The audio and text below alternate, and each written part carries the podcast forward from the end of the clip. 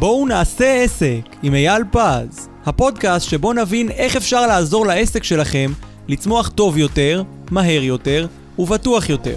נדבר על אנשים, עסקים, פיננסים ומה שביניהם.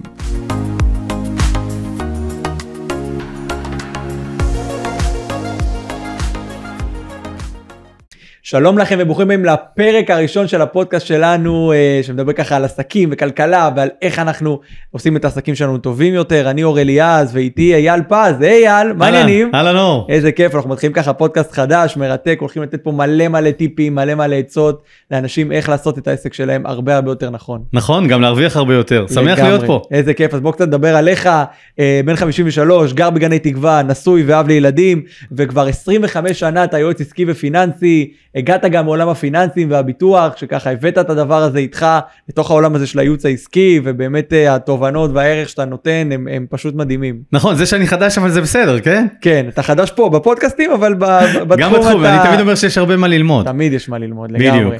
אז uh, מעולה, אז uh, גם חשוב גם להגיד שהפודקאסט הזה זה ממש לא הדבר הראשון שאתה ככה עושה, אם בא לכם ללמוד ידע, לקבל כלים, ערך, אז יש לך יוטיוב מדהים עם מלא מלא סרטונים טובים, יש לך אתר אינטרנט מצוין עם מלא מלא חומר וידע והכל בחינם, נכון. רק ללמוד ורק uh, ל- להתפתח. נכון, כי בתפיסה שלי, ככל שבן אדם לומד יותר, הוא יכול לשפר יותר את היכולות העסקיות שלו, ואז אה, ממילא העסק שלו ירוויח יותר, והוא גם ייהנה יותר בחיים שלו. מדהים, אז uh, בוא ככה uh, נדבר על מה יהיה לנו היום בפרק, נכון? נדבר על ניהול פיננסי. נכון, היום אנחנו עומדים אה, לדבר על, אה, על ניהול פיננסי, ואולי שנייה לפני רק נגיד איך אני בא לעולם תוכן הזה.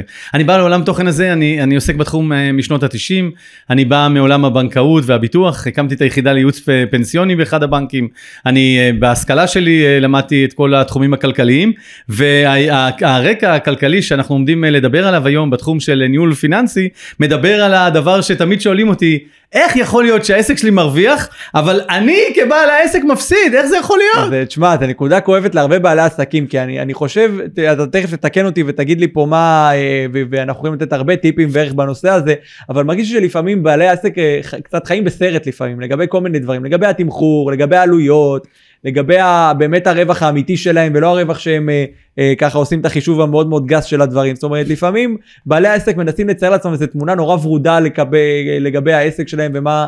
ומה באמת עושים, שהיא לא תמיד אה, מחוברת למציאות. האמת זה די נכון, כי בסופו של דבר בעל העסק מנהל את העסק שלו בתחום המקצועי שלו. אם אחד יש לו אה, חברה לפודקאסטים, אור אליעז, תותח על, יפה מאוד. אז הוא מתעסק בפודקאסטים, זה המקצועיות שלו, ואם אחד הוא נגר, אז הוא מתעסק בנגרות, ואם אחד הוא אה, משרד לעורכי דין, הוא מתעסק בעריכת דין. אף אחד לא אמר לי שאני צריך להיות רואה חשבון גם בכל העסק הזה. ראית? לא צריך להתעסק בראיית חשבון, בשיווק, בניהול, יש הרבה מאוד דברים. בלנקות גם. כן, בעל עסק עושה? הרבה דברים. בדיוק. ולכן על הרקע הזה אנחנו צריכים לתת כלים לבעלי עסקים, בטח ובטח בתחום הפיננסי. כי ככל שבעל עסק יטפל וידע את התחום הפיננסי של העסק שלו, יהיה לו כלים טובים יותר לנהל את העסק. לגמרי. אז על מה אנחנו מדברים היום? היום יאללה. נדבר על uh, שלושה נושאים. הנושא הראשון זה המושגים החשובים. המושגים שהם חשובים לכל בעל עסק, איך לשפר את ההתנהלות הפיננסית. מעולה. הנושא השני זה... זה סופר חשוב, תזרים מזומנים. שמע, זה אחד הדברים הכי הכי קשים לניהול, בטח שאתה עסק חדש ואתה ככה מנסה בכלל ל- ל- להבין את עצמך.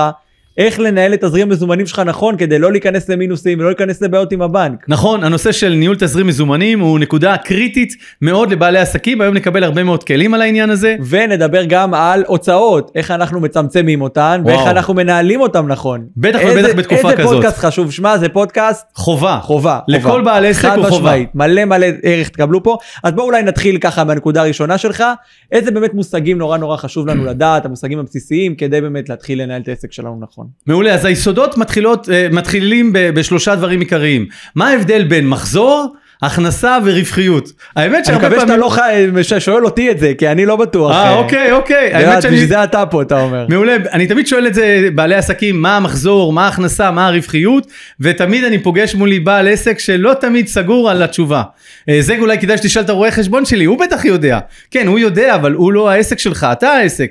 ולכן שם המשחק הוא להבין מה ההבדל בין מחזור, הכנסה ורווחיות. אז מעולה. בוא נעשה סדר, במילים שלי כמובן. יאללה. מחזור זה סך כל הכספים שהגיעו לעסק. לא משנה אם זה הגיע מגיוס של אשראי של הלקוח, מהעברה בנקאית, מצ'קים או מזומן. כל הכספים שנכנסו לעסק שלנו באותו יום, באותו שבוע, באותו חודש, באותה שנה, זהו המחזור. זה סך הכספים שנשפכו לתוך הקופה העסקית שלנו. מצוין. סגרנו את הפינה, מעולה. זהו מחזור. פשוט מאוד. נכון. ועכשיו נדבר על הכנסה. יפה, עכשיו זה המשחק, עכשיו מתחיל המשחק. מהי ההכנסה? בעצם כדי לייצר הכנסה, אני צריך לעשות הוצאה. אם אני אה, נגר, אז אני צריך לקנות את המסור ועצים בשביל לייצר את אותו אה, אה, שולחן או מיטה. אם אני אה, רפלקסולוג, אז אני צריך אה, מיטת טיפולים. אם אני משרד עורכי דין, אני צריך ידע מקצועי לרכוש אותו בשביל לייצר הכנסה. כל דבר שאני צריך בשביל אה, לקנות בשביל לייצר את ההכנסה, לשלם בגין, בגין ההכנסה שאני אקבל, אז זה יורד לי בעצם מהמחזור. זאת אומרת, הכנסה זה ההכנסות שלי בניכוי ההוצאות. כמובן לא ניכנס היום לתחום של גולמי ותפעולי, לא ניגע בזה היום, אבל רק נדבר על העיקרון שבעצם הכנסה זה המחזור פחות ההוצאות שהוצאתי לייצור ההכנסה שלי. מעולה, אז עכשיו הנה, הנה הטריק, אה, הטריקיות מתחילה להגיע, כי עכשיו אנחנו הולכים לדבר על רווחיות. או. אז רווחיות זה לא הכנסה לפי מה שאתה אומר? יפה, שאלה הוצאות? מצוינת. אז פה אנחנו צריכים אה, לגעת הרבה יותר לעומק בעצם ממה נובעת הרווחיות. הרי בסוף יש הוצאות שהן מוכרות לעסק, ויש הוצאות שהן לא מוכרות לעסק. לא ניכנס מה הם, מי שרוצה יכול לקרוא באתר שלי בכלל מאמר שלם על העניין הזה, אבל מה הם ההוצאות שהן מוכרות לעסק. אז בסוף כל הוצאה שיש לה קשר ישיר לייצור ההכנסה, היא הוצאה שמוכרת לעסק, שאנחנו יכולים להגיש אותה למע"מ ולמס הכנסה, שתהיה מוכרת לעסק, ואז ומוכרת, הקטנתי- בוא נגיד גם למי שלא יודע מה זה מוכרת, כי יש אנשים שגם בעולם הזה קצת פחות אה, ברור להם, אז הכנסה, מוק- אה, הוצאה מוכרת, כמו שאמרנו, זו הוצאה שלצורך העניין, אם אנחנו עוסק מורשה ומשלמים מע"מ, אז אנחנו יכולים לקזז את ההוצאה הזאת, את, את עלות המע"מ שלה, מההכנסות שלנו, וככה לשלם פחות מע"מ. נכון, נביא דוגמה. ומצד שני גם אה, במניין מס הכנסה אז אה, גם גם כאן אנחנו יכולים לקחת את ההכנסות שלנו להוריד מהן את ההוצאות וגם לשלם פחות מס הכנסה. נכון, אמרת לי מילים גדולות, מס הכנסה, מע"מ, בוא נדבר רגע באופן עקרוני. נגיד. מאפייה, נגיד שאני עכשיו פותח מאפייה ואני רוצה לייצר פיתות. נכון שכדי לייצר פיתות אני צריך את המכונה, אני צריך קמח, מים, שמן וכל מיני דברים נכון. כאלה כדי לייצר את ההכנסה. ונגיד שעשר פיתות עולות לי עשרה שקלים, אבל כדי לייצר אותם נגיד שעלו לי חמישה שקלים. אז החמישה שקלים הנוספים שבעצם קיבלתי, אמנם המחזור שלי הוא עשרה שקלים, אבל הר- ההכנסה שלי היא רק חמישה שקלים. שקלים. יופי, זו ההכנסה כדי לייצר את הפיתות האלה. והרווחיות שלי. יפה, ומה הרווחיות? או, אז עכשיו מתחילים להוריד עוד הוצאות נוספות, כמו הוצאות מימון, אולי לקחתי הלוואה. כמו למשל הוצאות שכר עבודה, נכון? היה לי עובדים שעזרו לי לייצר את ההכנסה. ועוד הוצאות נוספות, הוצאות שיווק, הוצאות על הפודקאסט שאני עושה, כל דבר שהוא בשביל לגרום לזה שבסוף תהיה לי את ההכנסה, שמישהו יצא, ישלם לי כסף עבור הפעילות שלי. ולכן אחרי כל ההוצאות, נותרת לי הרווחיות.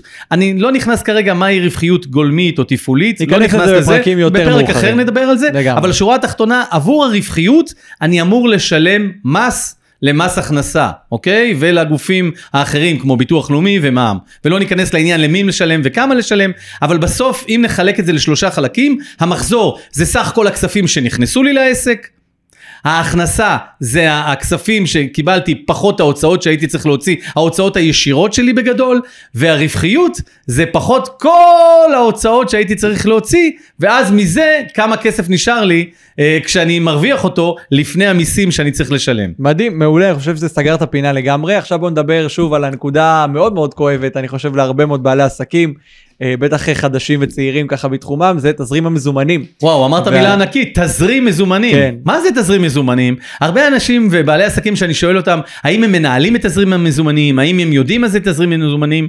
בדרך כלל התשובה היא... לא. לא, נכון, ברור. המילה מזומנים יודעים, כן. לגבי תזרים זה לא העניין, משהו ולכן, שקורה בבנק, אתה יודע, זה, זה משהו, נכנס כסף כל חודש, יוצא כסף כל חודש, אין איזה שליטה, אין בקרה על הדבר הזה, וזה אולי הצינור החיים של העסק, זה הדבר הכי חשוב שיש. נכון, אז לגבי הוצאת כספים אני לא מודאג, בזה כולנו מומחים, להוציא, מעולים. בזה אנחנו מעולים, אלופים, אבל זאת גם בעיה. כן, השאלה מה לגבי הכנסת הכספים, איך יוצרים מצב שיהיה לי הכנסה של כספים ואיך לא יהיה פער, אז בואו נדבר על זה.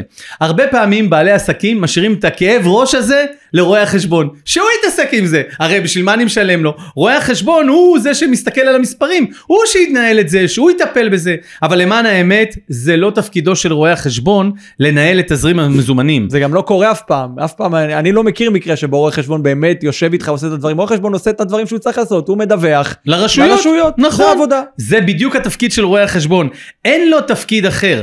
אני רוצה לדמות את, ה, את המושג רואה חשבון שהוא חשוב מאוד לעסק, יועץ מס, רואה חשבון, זה דמות חשובה וקריטית לעסק, אבל צריך לחשוב עליו, תחשבו שאנחנו נוסעים ברכב, אנחנו הנהגים, מאחורה יושב רואה החשבון שלנו, והוא מסתכל אחורה, הוא לא מסתכל קדימה, הוא מסתכל על מה שהיה בחודש האחרון, בחודשיים האחרונים, בחצי שנה האחרונה, בשנה האחרונה, הוא לא מסתכל קדימה, הרי הוא בוחן את המספרים שהיו אחורה. הוא לא יודע מה, מה עומד להיות קדימה, הוא לא רואה את ההתנהלות הכספית שלנו קדימה, הוא רואה את הרווחים, את ההפסדים, הוא לא רואה בדברים שקשורים להתנהלות של התזרים. וגם הוא לא יודע ולא יכול לייעץ, כי הוא לא העסק, הוא לא אני, זאת אומרת, הוא לא יודע איזה מוצרים אני עוד יכול להוסיף כדי לשפר את העסק שלי, הוא לא יודע איך אני יכול לשנות את ההתנהלות שלי, הוא לא מכיר את הדברים האלו, הוא רק יודע מה עשיתי ו- ו- ולדבר במספרים, באחוזים. נכון. אנחנו צריכים להיות בשליטה על העסק שלנו. נכון, רוב העסקים ממה קורסים, דרך אגב מעבר לניהול שגוי, קורסים מבעיות תזרימיות. בסוף כל העסקים שתפגוש שקרסו, תגלה שמה שהפיל אותם בסוף בסוף, מה הקש ששבר את גב הגמל, זה תזרים. בעצם בוא נסביר פעם אחת ולתמיד מהו תזרים. תזרים זה הפער בין ההכנסות שהכסף נכנס לעסק, לבין הכסף שיוצא מהעסק. תן דוגמה, אם אני יבואן שמביא צעצועים ממדינה מסוימת, נכון שאני מזמין עכשיו את הצעצועים מאותה מדינה, משלם עכשיו ל- ליצרן של הצעצועים, ואני, עד שיגיע המוצרים לישראל, ועד שאני אמכור אותם, ועד שאני אקבל כסף מהחנויות, ייקח זמן. הפער הזה בין הזמן ששילמתי עבור הסחורה כספק, בסדר? כ- כמי שמוכר את הסחורה, לבין הזמן שאני אקבל את הכסף, הוא פער תזרימי. הפער בין הזמן שנכנס לי הכסף, שזה כבר הנקודה הטובה, לבין הנקודה שאז הוצאתי את הכסף. ככל שהפער הזה גדל, אני במצב מסוכן. למשל, עסקים שמתפתחים, עסקים שגדלים, הם במצב הכי מסוכן, כי הם צריכים הרי, יש להם פער גדול יותר, כי העסק גדל יותר, ואז כדי לייצר יותר, או כדי למכור יותר, הם צריכים יותר כסף. זמן, יותר כסף בשביל העניין הזה. ולכן על הרקע הזה, אי נזילות או נזילות שגויה או ניהול לא נכון של התזרים המזומנים, לדעת מתי נכנס הכסף ומתי יצא הכסף, הפער הזה יכול לגרום לקריסה של עסקים. אז בוא נדבר באמת על איך אולי משנים את הדבר הזה, כי תשמע, אתה, אתה אומר פה שיש באמת פער בין ה- כשאני מזמין את המוצרים לבין זה שאני מוכר אותם ומקבל את הכסף, אבל זה משהו שהוא קצת בלתי נמנע. כאילו מה תעשה? אתה לא יכול להביא את המוצרים מחר בבוקר מצד אחד, אתה לא יכול למכור אותם תוך חמש דקות, זאת אומרת, בסוף יש איזשהו פער, לא משנה איזה, כן? ברוב המקרים, ברוב העסקים, בין הזמן שבו מוציא, עושים את ההוצאה, קונים את השירות או יוצרים את השירות לבין הזמן שמקבלים בו כסף. אז איך אנחנו יכולים, מה אנחנו יכולים לעשות כדי לשפר את זה? נכון, קודם כל זו נקודה חשובה, זה לא רק עבור מוצרים, זה גם עבור שירותים. אם אני דבר. משרד עורכי דין, אני מעסיק עשרה שכירים אצלי בחברה, עד שבפירמה שלי, הם, אני משלם להם בסוף החודש את המשכורת, נכון? בראשון לחודש אני משלם להם משכורת. אבל עד שאני אקבל את הכסף מהלקוחות שלי ייקח זמן. אז לכן זה גם במוצרים וגם בשירותים. הדבר הראשון זה לנהל נכון את התזרים שלי. זאת אומרת, אני צריך מערכת שתאפשר לי לראות מתי יוצאים עם הכספים, באיזה תאריך בחודש וכמה כספים יוצאים, ומתי בחודש נכנסים לי הכספים וכמה. ככל שתהיה לי מערכת שמראה לי את זה, אז קודם כל אני אדע את המציאות. הרבה פעמים כשאנחנו עובדים עם חברות גדולות או חברות ציבוריות וממשלתיות, הם מגלים לנו איזשהו סוד שקיים בישראל שהוא מאוד נוראי לדעתי. השוטף. השוטף! מהו השוטף? אתה, אתה תעשה את העבודה היום, אבל אני אשלם לך עבור זה בעוד 30, 60, 90 ימים. שוטף ועוד ה-30, 90, 60 ימים, זה המון זמן עד שאני אראה את הכסף, אבל את ההוצאה הוצאתי היום עבור מה שסיפקתי לך היום. והפער הזה, בהנחה שאותו עסק ששילם לא קרס, שזה גם יכול להיות, ואין לו יכולת לשלם. אני מדבר בהנחה שיש לו יכולת לשלם, הפער הזה יוצר לי בור תזרימי. וככל שאנחנו לא מנהלים את זה בצורה נכונה ולא יודעים מתי ייכנס הכסף, או לא מתמחרים את זה נכון בעלות שלנו, כשאנחנו נותנים את זה ללקוח שלנו, אנחנו יכולים להיות בבעיה. לכן צריך שיהיה לי מערכת שתדע לראות מתי אני מוציא את הכספים, לעומת מתי אני מכניס את הכספים, ומה הפער. מעולה, אז בוא נדבר באמת על איך, איך אנחנו מנהלים את זה נכון. אחד מהדברים גם החשובים שהרבה מאוד בעלי עסקים לא עושים, אה, זה הפרדת החשבונות, נכון? אי אפשר שכל העסק שלך יתנהל מאותו חשבון שאתה אה, משלם ממנו את השכר דירה או את המשכנתה ומוציא את ההוצאות האישיות שלך, אתה חייב להבין כמה כסף שלך הולך לדברים הפרטיים שלך וכמה כסף הולך לעסק. נכון, אז ה- הרבה פעמים אני פוגש בעלי עסקים שאומרים, תראה, אני רוצה לחסוך עלויות, מה אני אחסוך? אני אעשה בחשבון אחד, מה זה משנה, זה הבית שלי, העסק שלי, אז זה אני, בסוף זה מה העסק אנחנו צריכים שלי. 20 שקלים בחודש? בדיוק, ואני אומר שהחיסכון הזניח הזה של כמה לירות בחודש כדי לא לפתוח עוד חשבון בנק, טעות איומה, כי אז אנחנו לא רואים את המציאות האמיתית. ולכן השלב הראשון זה לעשות הפרדה.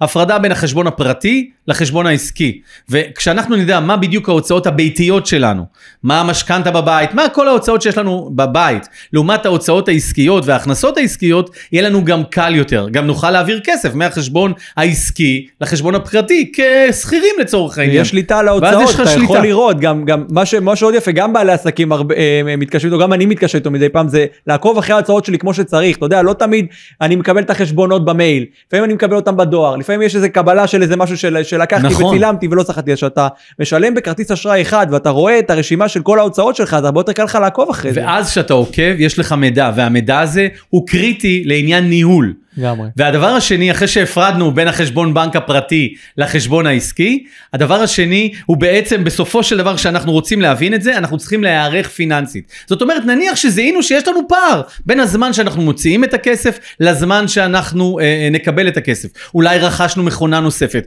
אולי גייסנו עוד עובדים, אולי יצאנו לקמפיין שיווקי. אנחנו יודעים שאת ההוצאה נוציא היום או בחודש הקרוב, אבל את ההכנסה נראה בחודשים הקרובים, עד שנתחיל לראות אותה נכנסת בחזרה ונרוויח גם יותר, אוקיי? את הפער הזה צריך לסגור, זאת אומרת צריך להכיר אותו, להכיר בו, ואז לסגור אותו. ואיך סוגרים את זה? עם גשר. איזה גשר? הולכים לגוף שנותן לנו כסף. מכיר איזה גוף כזה? קוראים אה, אני לזה, יכול לחשוב עליו, כן. למשל בנק. בנק לדוגמה. למשל בנק, למשל חברת אשראי, למשל חברה ל- אה, חוץ בנקאית, יש גופים שיכולים לתת לנו כסף. בוא נלך לאוטומט, בסדר? זה לא חייב רק משם, אבל האוטומט שלנו זה לקחת הלוואה מהבנק, בסדר? זה לא רק משם, אבל ניקח את זה כדוגמה.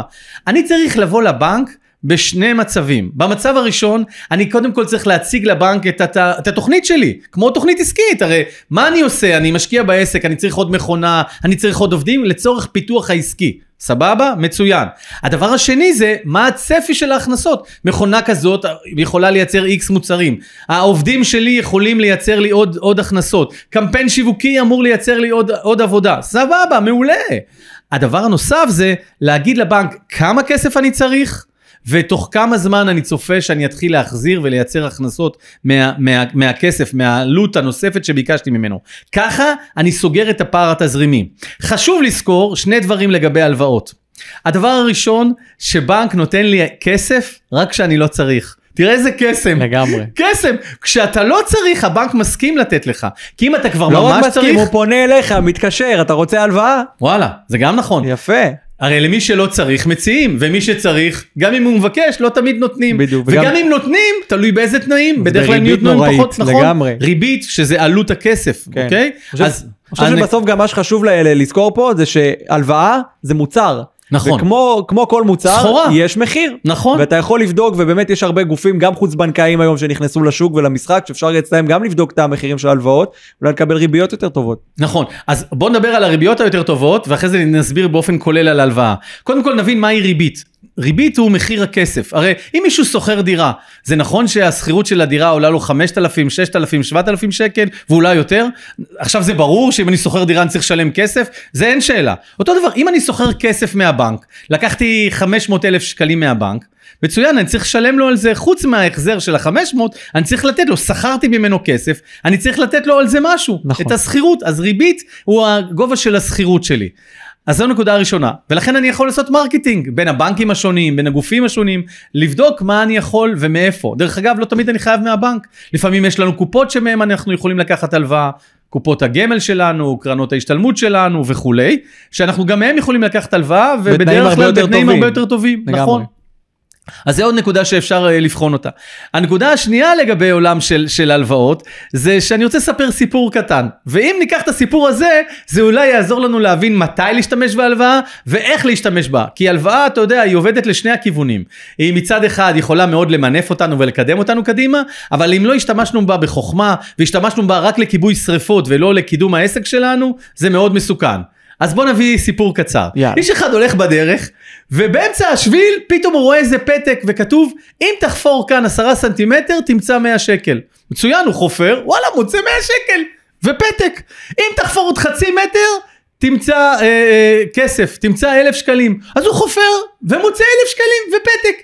אם תחפור עוד חצי מטר, תמצא עשרת אלפים שקל. הוא חופר וחופר, וואלה, כבר מטר עמוק, ויאללה, עשרת אלפים שקל, ופתק! אם תחפור עוד מטר, תמצא מאה אלף שקל. חופר וחופר וחופר, שני מטרים כבר לעומק, וואלה, מאה אלף שקל, ופתק! אם תחפור עוד מטר, תמצא עוד 200 אלף. איפה הבור הזה? הוא תגיד לי. חופר וחופר וחופר, הגיע כבר שלושה מטרים, ופתק, מוצאת עוד 200 אלף, ופתק. אם תחפור עוד מטר, תמצא חצי מיליון. הוא חופר וחופר וחופר עם הציפורניים. והוא באמת מוצא עוד חצי מיליון. ועכשיו, יש לו 800 אלף שקל, אבל הוא תקוע בבור של 4 מטרים. יפה. איך יוצאים מזה? יפה מאוד. לגמרי, לגמרי. אז הרבה אנשים לוקחים הלוואות ועוד הלוואות ולפעמים מציעים להם ולפעמים לכסות עוד משהו ולעשות עוד משהו ולא רואים שהם נכנסים לבור יותר עמוק ויותר עמוק ואז איך יוצאים מזה. אז החוכמה לא להיזכר כשאנחנו עמוק בבור לחשוב איך יוצאים מזה. אז בדרך כלל אנחנו ממש נזכרים, אבל אז מאוד קשה לצאת מהבור הזה. ואני אומר, למה להיכנס לבור? רגע, רגע, רגע, בואו נבחן אם אנחנו באמת צריכים הלוואה, מה מטרתה של ההלוואה, לנהל נכון את ההלוואה, ללכת ליועץ פיננסי שיודע לנתח נכון את ההסתכלות הכוללת על העסק, ולראות מה הצרכים של העסק, מה הפיתוח העסקי בעסק, ולראות תוך כמה זמן אפשר להחזיר. הנושא של הריבית דווקא בחלק הזה הוא הח- הח- הפחות חשוב. כי יותר חשוב זה איך אני מחזיר את הקרן גם אם לא הייתה ריבית. נתנו לי את הכסף מתנה ללא ריבית. רק תחזיר את, ה, את ההלוואה את, המ, את המקור. אוקיי איך אני אחזיר? ולכן צריך לדעת שהלוואה זה דבר מאוד חשוב לעסק. רק צריך לדעת שאפשר לקחת אותו כשאני לא צריך אותו והדבר השני, לנהל נכון את התהליך של ההלוואה, כדי שאני אדע איך אני אוכל להחזיר. עבור מה ההלוואה? השאלה אם באמת אנשים חושבים בכלל על הלוואות כשהם נמצאים במקום טוב בעסק אתה מבין זה בדיוק העניין בן אדם לרוב אומר וואלה העסק טוב העסק מרוויח מה אני צריך לשפר אותו מה אני צריך לשדרג אותו. קודם כל, באמת לא כל עסק צריך הלוואה. יש עסקים שהם מאוד רווחיים, והם לא צריכים הלוואות. אבל ברוב העסקים, כדי להתפתח, אתה צריך עוד כסף בשביל לפתח את העסק. אתה יכול להשתמש במקורות העצמיים שלך, ואתה יכול למנף את עצמך במקורות של אחרים. למשל, אם אתה משיג הלוואה, לצורך העניין בשלושה אחוז, בחמישה אחוז, אה, בעלות הריבית, נכון? זה עלות הכסף, זה המחיר שלה, ואתה יודע שאם אתה תמכור מוצר שהרווחיות שלך עליו היא 30 אחוז, או 50 אחוז, אז האם שווה לי לקחת את ההלוואה? שילמתי 5 אחוז ואני אקבל 50 אחוז. האם זה שווה לי? לגמרי. ברור. איפה חותמים? לגמרי. נכון? השאלה, אם אני לוקח את הכסף רק בשביל לכבות את השריפות שנוצרו בגלל כל מיני סיבות של חלקם לגיטימיות. יש קורונה, יש אה, בעיות של אירועים ביטחוניים, גם זה קורה לפעמים. זה משהו שאנחנו צריכים לנתח אותו, צריכים לתכנן אותו. אבל אם אני עושה את זה לצורך הפיתוח העסקי של העסק, יש צעד חכם בלקחת הלוואה. לגמרי בוא נדבר גם על אה, עוד משהו חשוב לא רק עם לקחת כסף אלא גם על להוציא כסף. כן. נדבר קצת על הוצאות. או, אז פה יש הרבה מאוד דברים שאנחנו יכולים לשים אליהם לב, כל מיני טיפים כאלה קטנים נחמדים שאנחנו יכולים לשים אליהם לב ולא רק לצמצם אלא גם לעשות את מה שאנחנו באמת צריכים, את ההוצאות החשובות באמת. או, אז זה משהו ענק, העניין של איך, איך אנחנו יכולים לצמצם את ההוצאות שלנו. אני חושב שההוצאות, אני רוצה לחלק אותן לשני חלקים. החלק הראשון, הוצאות שכרגע הן לא קיימות, אבל הסיכון שבהם אם הם יקרו, הם סיכון עצום, שעוד שנייה נדבר עליו, שאנחנו לא יכולים להתמודד מול זה, ולכן אנחנו חייבים להיות מוגנים, ואיך נהיה מוגנים? אנחנו, על ידי זה שנתכנן את זה. והדבר השני זה הוצאות שאנחנו מוציאים אותן כל חודש ואנחנו לא שמים לב. אז בואו נתחיל מהחלק הפשוט, דווקא החלק הקטן, אבל הוא חשוב כי הוא קורה כל הזמן. אז יש הרבה מאוד הוצאות שאנחנו כל הזמן מוציאים ואנחנו לא שמים לב. להרבה אנשים יש כפל בביטוח. כפל בביטוח הבריאות, כפל בביטוח אובדן כושר העבודה, כפל בביטוח חיים, כפל בכל מיני מוצרים ביטוחיים. בבריאות אפילו, אתה יודע, יש לפעמים את הביטוחים המשלימים של, של קופת החולים, שלפעמים היא, הם חופ, היא חופפת, או בהרבה מאוד מקרים כמעט אותו דבר כמו ביטוח בריאות פרטי. נכון, ואז מה? הרי אם יקרה משהו, בהרבה מקרים לא נקבל כפול. יש מקרים שבהם אם בן אדם לא ניצל אולי הוא יכול לקבל אה, כסף על זה שהוא לא ניצל. אבל היום המפקח על הביטוח שינה את הכללים וקבע שבפוליסות החדשות למשל אין אפשרות לקבל. אם לא ניצלת אז אני אתן לך כסף על זה שלא ניצלת את הפוליסה. הרי זה נוגד את ההיגיון כן. שלא תנצל. הרי כל הרעיון של ביטוח בריאות שתנצל אם חס ושלום קרה משהו. ולכן שם המשחק זה לבדוק האם אין לנו כפל ביטוחים. או לפחות בחלק מהדברים. יש הרבה מאוד דברים שיש לנו בהם כפל ביטוחים, ואני נתקל בזה כל הזמן. אז זה משהו שאנחנו יכולים לחסוך אותו. גם במקרה שלא נקבל וגם במקרים שבהם לא נקבל לא בגלל שיש כפל, אלא בגלל שהחברת ביטוח או קרן הפנסיה לא תיתן לנו את זה בגלל שההגדרה לא תיתן לנו. אנחנו משלמים את מרכיב הביטוח ולא מקבלים עבור זה במקרה הצורך, כי ההגדרה לא חופפת למה שאנחנו צריכים. אולי נדבר על זה בפודקאסט אה, אה, נפרד. מעולה. עוד דבר שחשוב על ביטוח זה גם, כמו שדיברנו על ביטוחים שיש יותר מדי, בוא נדבר על מה שאין לנו. לפעמים אה, יש צרכים, אנחנו חייבים עבורם ביטוח ואנחנו בכלל לא, לא חושבים על זה. נכון. פנה אליי מישהו ש... שהוא נשוי עם שלושה ילדים קטנים שהגדול הוא בן חמש. אנחנו מבינים שאם יקרה לו משהו, נכון, אם חס ושלום יקרה לאותו אדם משהו, אז, והיום הוא מכניס הביתה משכורת יפהפייה של 30 אלף שקלים נטו, לצורך העניין זה בסדר, אפשר לחיות עם זה, נכון? אבל אם יקרה לו משהו, הכיסוי הביטוחי שלו היה נמוך מאוד. זאת אומרת שאם יקרה לו משהו, אחרי שנתיים אין למשפחה הזאת כסף. עכשיו זה הזוי, נכון? מה הילדים אמורים לעשות? בגיל חמש לצאת לעבודה? מה הם אמורים לעשות? זאת אומרת, אם חס ושלום קורה האסון, לפחות שלא יקרה האסון הכלכלי. ולכן שם המשחק זה להתגונן כלכלית מפני אירועים שאנחנו לא יכולים להתמודד מולם. אירוע כלכלי כזה, כמו חוסר בכיסוי למקרה פטירה, חוסר בכיסוי למצב אה, אה, של נכות או אובדן כושר עבודה, חוסר בכיסוי לתרופות שלא בסל הבריאות, חוסר בכיסוי למצב של השתלות, אלה אירועים שהסבירות שיקרו נמוכה, זה נכון. אבל כשזה קורה, זה 100% ואנחנו צריכים להיות מוגנים. אז אחד מהדברים הקריטיים זה לוודא שאנחנו מוגנים מפני סיכונים אה, אה, גם עלינו וגם עבור העסק שלנו. למשל יש עסקים שיש להם מלאי של מיליון שקלים, אוקיי? העסק גדל ויש מלאי של מיליון שקלים. מצוין. אבל הכיסוי הביטוחי שהם עשו על המלאי, היה שהם היו עוד עסק קטן והיה שם רק 200 אלף. הרי אם יקרה משהו ויקרה משהו נזק למלאי, המקסימום שחברת הביטוח תוכל לתת לו זה רק על 200 אלף. ומה עם הפער הזה?